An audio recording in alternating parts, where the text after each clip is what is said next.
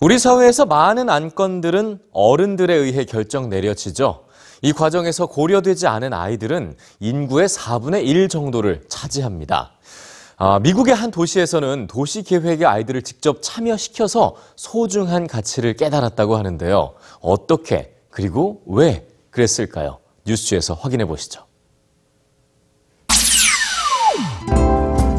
미국 로키 산맥의 동쪽 해발 1600m 지점에 위치한 볼더시 자연의 아름다움과 도시의 매력이 공존하는 이곳은 몇 년 전 어린이 친화적인 도시로 변신했습니다.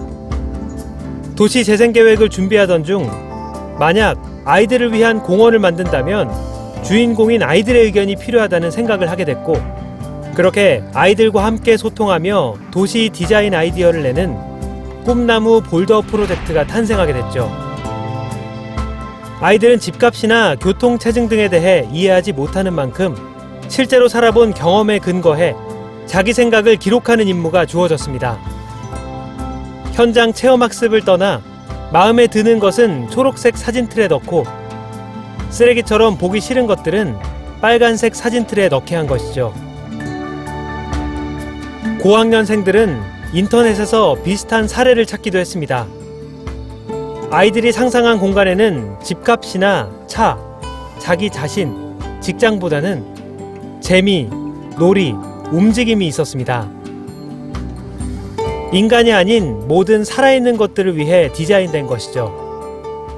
One of the ideas that I had was to build a treehouse, and but I really wanted the idea to see the creek, and that did pass through through the little things on the bridge that you could see through.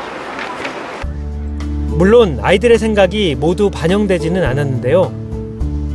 그렇지만 이 과정에서 훨씬 중요한 가치관을 발견할 수 있었다고 합니다. 바로 포용력이죠.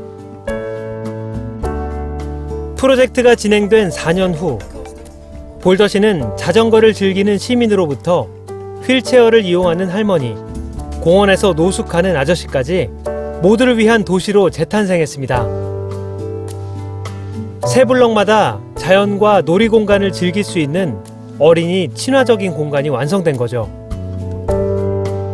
이 프로젝트의 기획자인 마라 민처 씨는 그동안 도시 계획들에서 배제되어 온 어린이들의 존재를 깨닫고 이민자와 노인, 장애인 등 도시에서 소외된 또 다른 존재는 없는지 공동체 전체의 목소리에 귀를 기울이게 됐다고 합니다. 아이들의 눈으로 디자인한 도시의 모습은 모두가 살고 싶어 하는 도시였습니다. 지금 우리가 살아가는 도시도 아이들의 눈으로 돌아보면 어떨까요?